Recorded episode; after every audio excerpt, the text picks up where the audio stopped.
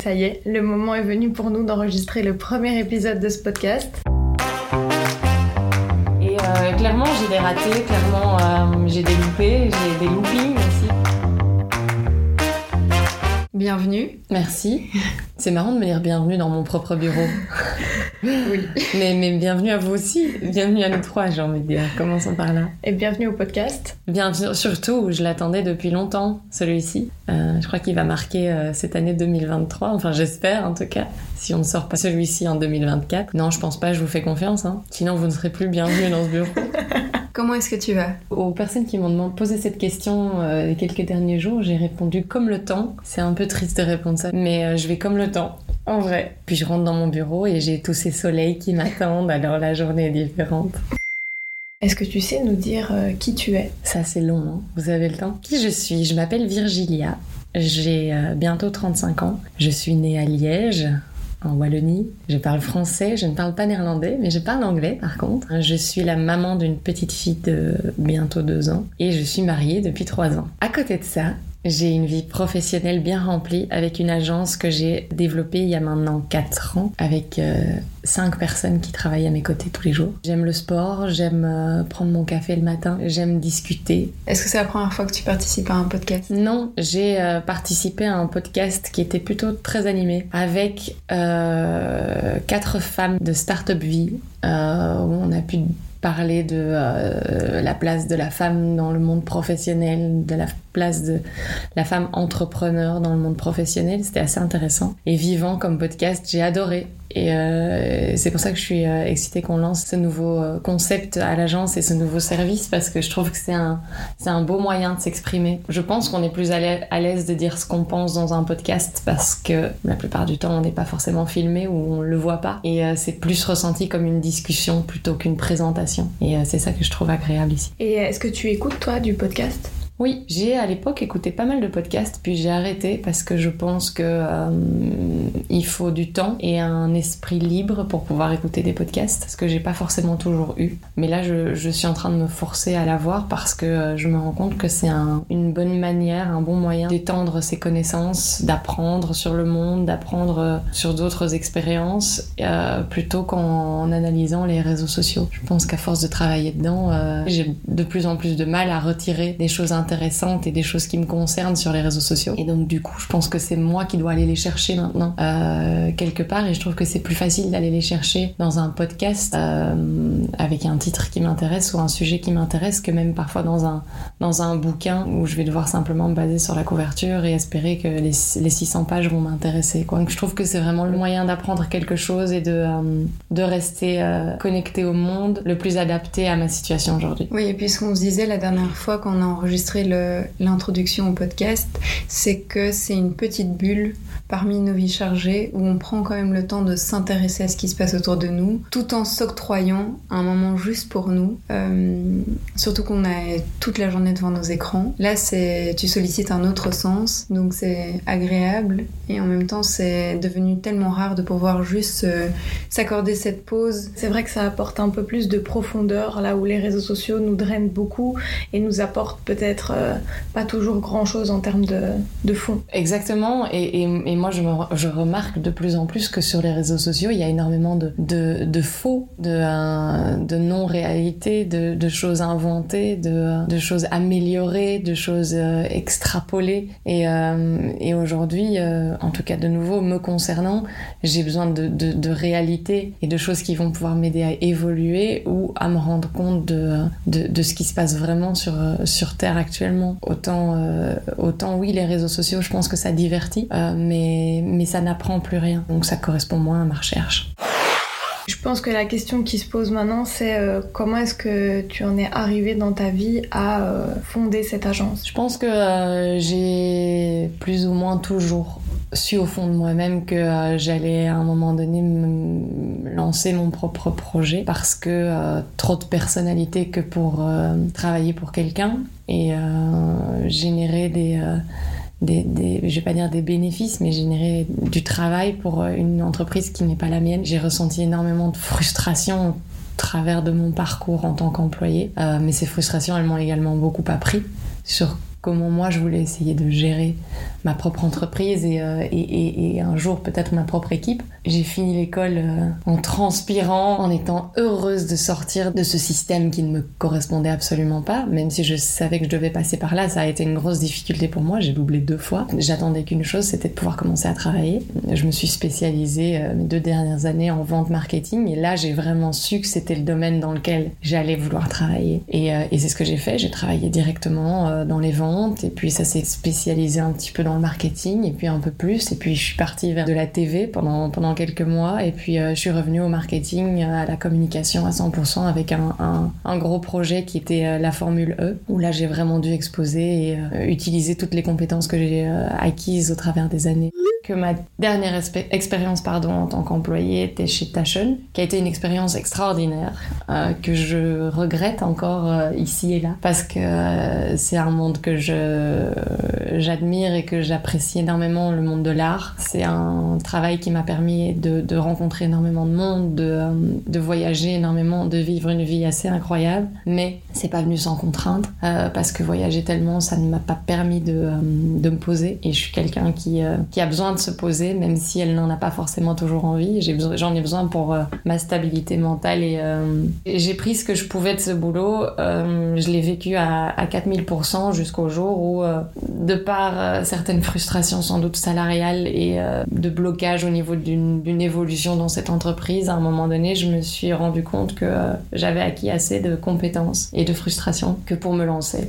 avant ça, je suis passée par une phase de burn-out qui a duré quelques mois parce que je pense trop de voyages, parce que euh, un peu à bout de souffle de, fournir, de fournir, de, bouger, de bouger euh, et de jamais vraiment prendre le temps de me poser. C'est également à ce moment-là que j'ai rencontré mon futur mari je ne le savais pas encore. Enfin, je l'ai su assez rapidement. Et, euh, donc, c'est après quelques mois de burn-out que je me suis dit, euh, vas-y, lance-toi. Également grâce à l'aide de mon partenaire, parce qu'il m'a vraiment poussé à le faire. Euh, il a été d'un grand soutien, chose qui est nécessaire quand on veut se lancer, je pense, c'est d'être bien entouré et bien conseillé. Et ici, ça a vraiment été le cas. La phase de lancement a été dans un sens un peu complexe, étant donné que c'était en plein début du Covid, mais complexe complexité qui s'est avérée plutôt être un avantage, euh, étant donné que c'est une phase où tout le monde s'est rendu compte qu'il fallait, avec son entreprise ou sa marque, être présente sur, euh, sur le, le, les réseaux sociaux et sur, euh, sur Internet.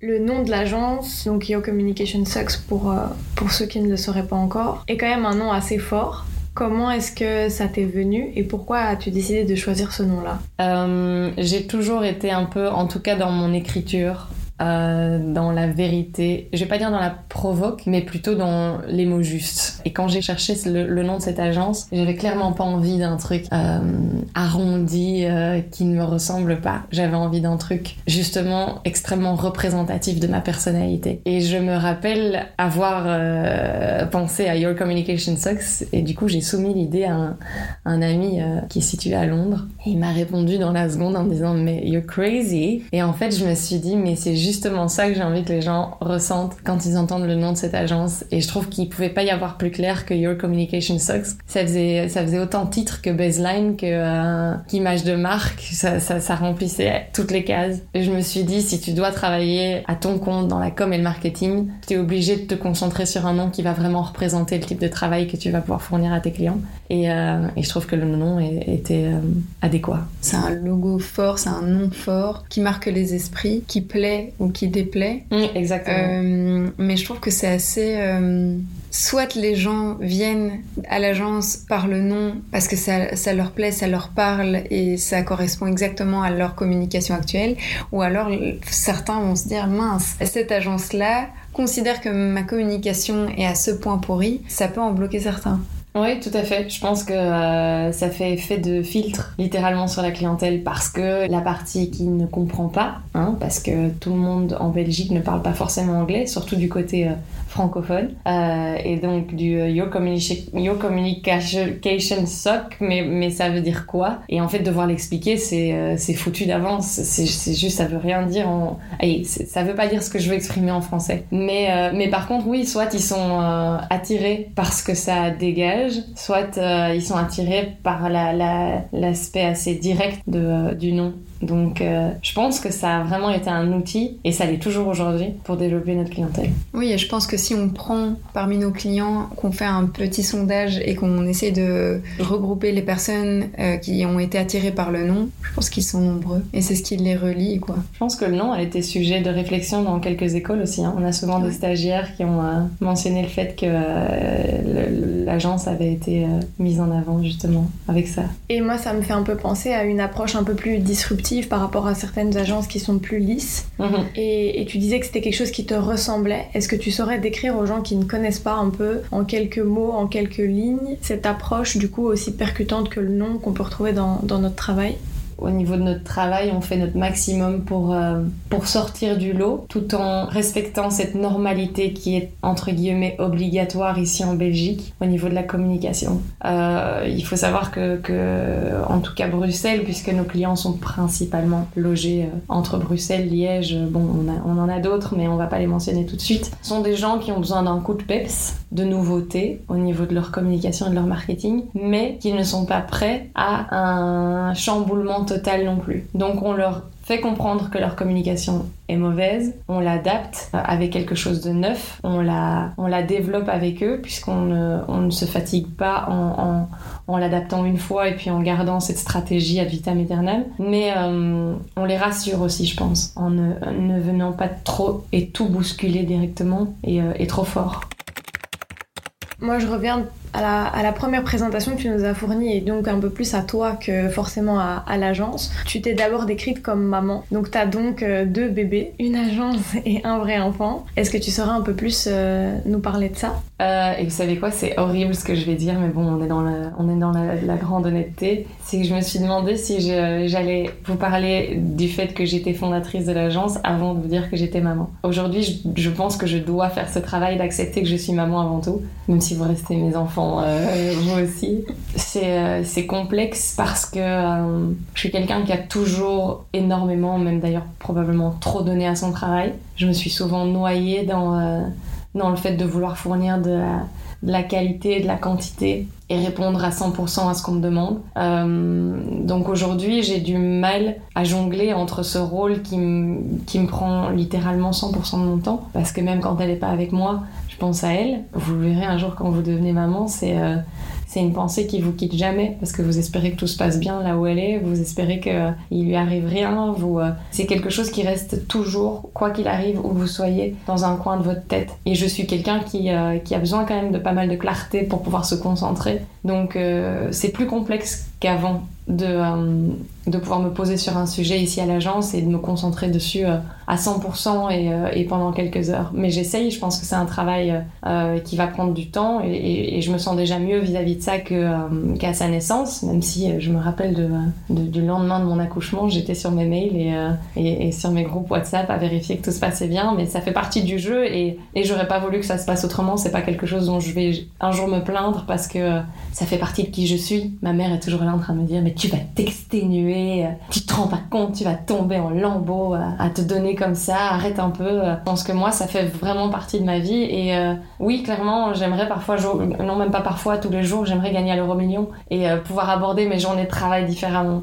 J'aimerais que ce soit pas un besoin, mais plutôt un 100% un plaisir. Mais si je dois être honnête, aujourd'hui, ça reste 50% plaisir, 50% besoin. Et je pense que c'est pas mal comme prorata, sachant qu'il il y a des aléas tout le temps, qu'il y a des complexités tout le temps, qu'il y a des problèmes tout le temps, que l'humain, euh, j'ai beau vous aimer plus que tout, c'est pas toujours facile à gérer non plus, que euh, moi-même, c'est souvent des remises en question, c'est souvent euh, des discussions avec des clients qui sont pas toujours agréables non plus, mais voilà, ça fait partie du jeu et, et je l'ai choisi comme ça. Et en aucun cas je me sens coincée dans mon choix. C'est-à-dire que s'il fallait à un moment donné prendre une autre direction, je la prendrais. Euh, c'est ça qui fait partie de ma, personnalité un peu euh, parfois trop honnête et transparente aussi, c'est que dès que mon estomac me dit ça va plus, change de route, je le fais, peu importe les dégâts. Euh, je ne suis pas en train de vous dire que je ferme, hein, rassurez-vous. Non, mais je suis, je suis, extrêmement dans le respect de mes, euh, mes émotions et de mes ressentis. Et euh, c'est vraiment ça qui m'a guidée euh, tout au long de mon parcours professionnel, mais aussi euh, personnel. Et clairement, j'ai des ratés, clairement, j'ai des loupés, j'ai des loopings aussi, mais quand je vois la stabilité mentale que j'ai atteinte aujourd'hui, et, et, clairement, je me sens pas fulfilled, je sais pas comment on le dit en français, je me sens pas complète, mais je pense que c'est important de pas se sentir complet non plus parce que euh, c'est toujours important d'avoir des challenges et euh, d'avoir des envies et de nouveaux objectifs et euh, de plus rien devoir bousculer dans sa vie ou bouger dans sa vie ou, ou fournir pour atteindre un nouvel objectif et ça je trouverais ça triste. Donc pour en revenir à la question, c'est pas simple mais j'en, veux pas qu'un, je veux pas que, ma fille, je, veux lui, offrir un, petit frère, une petite sœur et, et, même, même deux si possible. Donc je sais que ça va être encore plus compliqué mais, euh, mais voilà, ça fait partie du, du, jeu dans lequel je me suis inscrite avec ma personnalité et mes envies. Donc euh, je l'assume. C'est pas toujours facile, mais, mais c'est qui je suis. Et quelles sont, selon toi, les clés principales, ou en tout cas que, que tu gardes pour toi pour trouver ce juste équilibre, ce juste milieu entre ben, ta vie d'entrepreneuse, de chef d'entreprise aujourd'hui, et de, de maman, de, de, femme, de copine? C'est euh, respecter le fait d'avoir des moments à moi. Et quand je dis des moments à moi, je suis pas en train de faire du euh, sound healing dans mon jardin, loin de là. non, je suis, euh, je profite des moments seuls dans ma voiture. Je profite des moments seuls à la salle de sport. Je profite de pouvoir aller chercher un café et d'attendre mon café. Et le moment où j'attends mon café, il est important parce qu'il y a personne. Et, c'est moi qui décide si je me connecte pour lire un mail ou pour répondre à un message.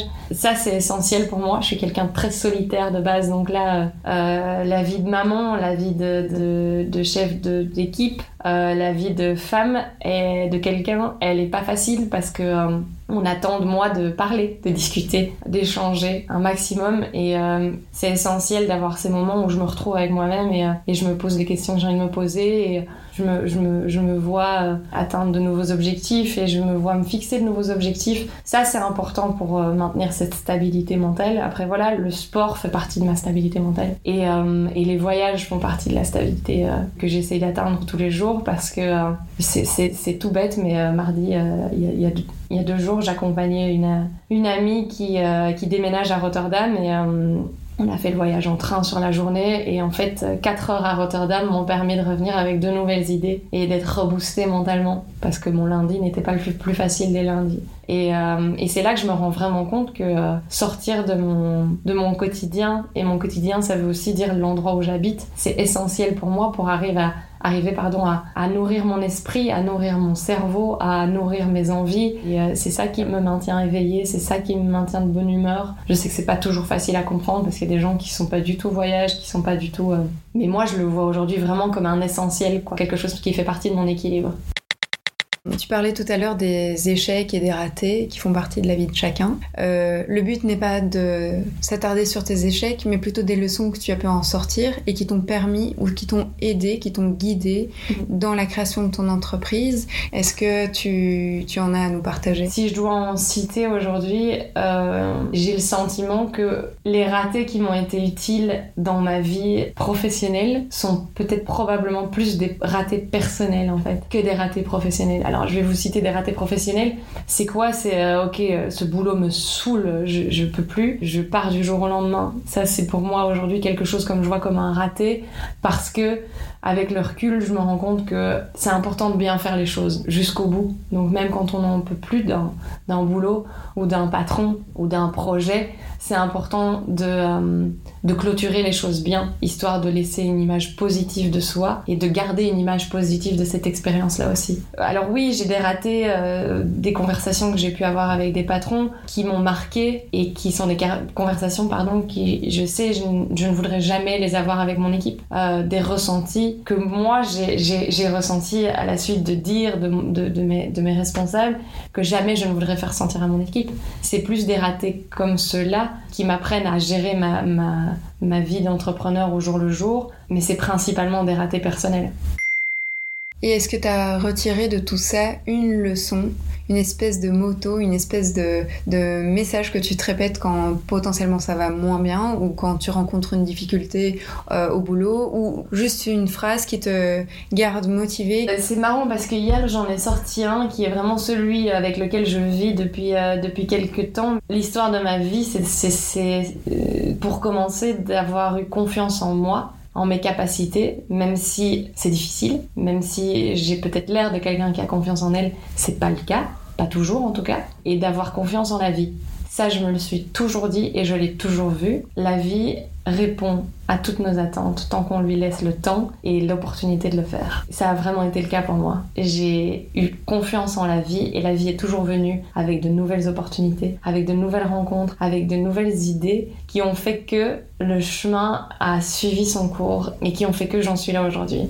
Quand tu as confiance en la vie et en ce qu'elle peut t'apporter, tu enlèves toute cette carapace et cette peur que tu peux garder en toi et ça te permet d'avancer aussi plus loin et plus vite. Exactement. Mais c'est pas, ça doit pas être la seule chose avec laquelle tu t'éveilles le matin. Tu dois également t'éveiller le matin avec la, connaissance du fait qu'il ne faut jamais rien prendre comme acquis jamais rien ni personne considéré comme acquis. Et ça, c'est vraiment, on parlait de, de raté personnel, professionnel, ça c'est vraiment un, un apprentissage personnel auquel j'ai dû faire face, mais moult fois euh, dans ma vie, c'est ne jamais rien considérer comme acquis. Euh, parce que tout peut disparaître du jour au lendemain, parce que un sentiment peut disparaître du jour au lendemain, parce qu'une envie peut disparaître du jour au lendemain, parce que plein de choses peuvent disparaître du jour au lendemain. Donc il faut toujours avoir une longueur d'avance en fait. Et ça, euh, c'est mon beau-père, le père de mon mari, qui me le répète souvent. Il faut toujours avoir cette longueur d'avance, toujours avoir réfléchi à ce qui va se passer ensuite. Et, et c'est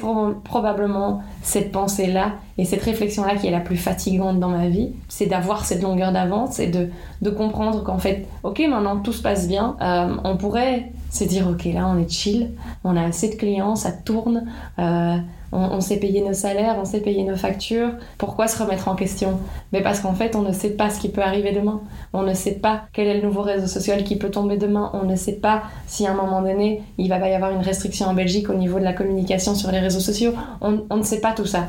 Donc en fait, il est important de vraiment ne jamais oublier que tout peut se renverser, qu'une vague, qu'un tsunami peut débarquer de nulle part et qu'en fait tout va être remis en question. Et, euh, et ça, je pense que c'est quelque chose avec lequel je vis tous les jours. Et, euh, comme je dis, oui, c'est fatigant, mais euh, c'est ça qui maintient l'éveillement en te connaissant un peu, j'ai l'impression aussi que c'est ça qui est vraiment ton moteur et qu'en fait, tu es quelqu'un qui, ok, certes, ça peut fatiguer d'avoir euh, cette longueur d'avance ou, cette envie de toujours euh, anticiper, mais je pense que c'est aussi ce qui te nourrit profondément de justement l'avoir, mais de pas avoir peur que ça change. C'est ça, c'est ça que j'expliquais il y a, il y a cinq minutes. C'est euh, dans ma vie personnelle, c'est arrivé. J'ai tout claqué du jour au lendemain, quitte à habiter à l'autre bout du monde et revenir ici, quitte à être en, relation depuis euh, X temps et, et, tout claquer parce que mon estomac me le dit. Et euh, c'est avoir une longueur d'avance parce que voilà, j'ai pris le temps de me remettre en question, j'ai pris le temps de réfléchir à ok, qu'est-ce qui me va, qu'est-ce qui me va pas, qu'est-ce qui va arriver si tu continues comme ça.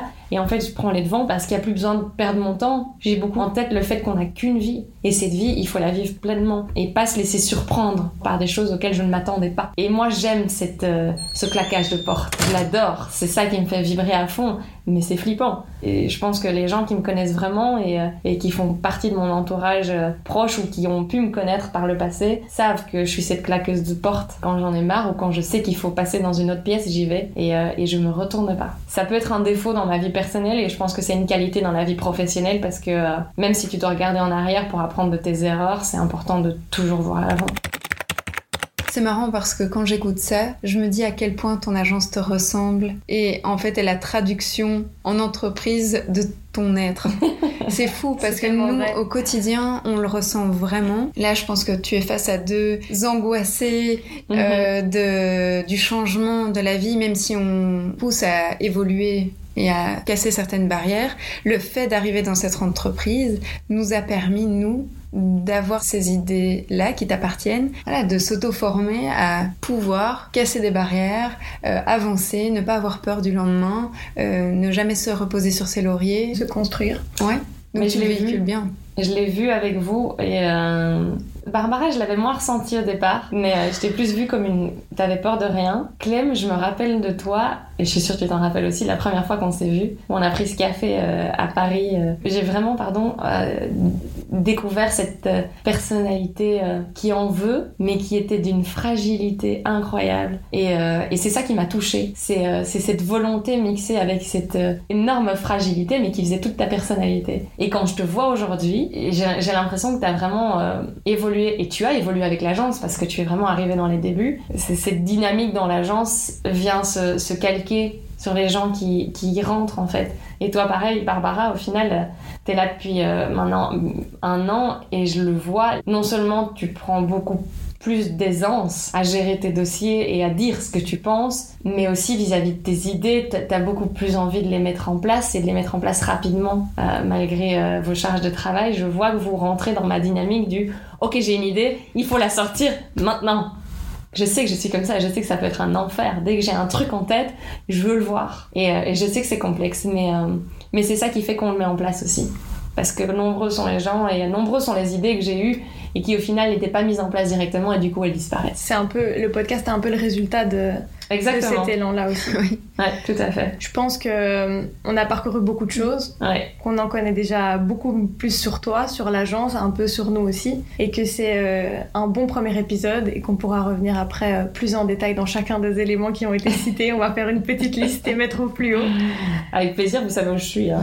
On viendra te chercher. Oui, c'est ça. Et merci euh, pour ta sincérité. Je pense que c'est agréable d'entendre euh, autant de, de vérité et d'intimité et de tendresse dans la manière dont, dont tu l'exprimes. Je pense que ça fera du bien même à d'autres personnes que, que nous. C'est tout à ton image. Merci à vous, c'est très gentil de m'avoir convié. Je Sur suis ton propre podcast. sur mon propre podcast. Vu comme ça, en fait. Euh, non, merci à vous, vraiment, c'est un plaisir de, de voir ce projet se mettre en place et, euh, et, et j'adore partager, même si j'ai besoin de mes moments. Voilà, des moments comme ceci, pour moi, c'est ça qui fait la vie, en fait, et c'est c'est ça qui me, qui me nourrit. Donc, euh, merci pour ça et vous tracassez pas, je suis derrière vous pour voir la publication de ce truc rapidement. On est déjà en train de le monter là d'ailleurs. Voilà.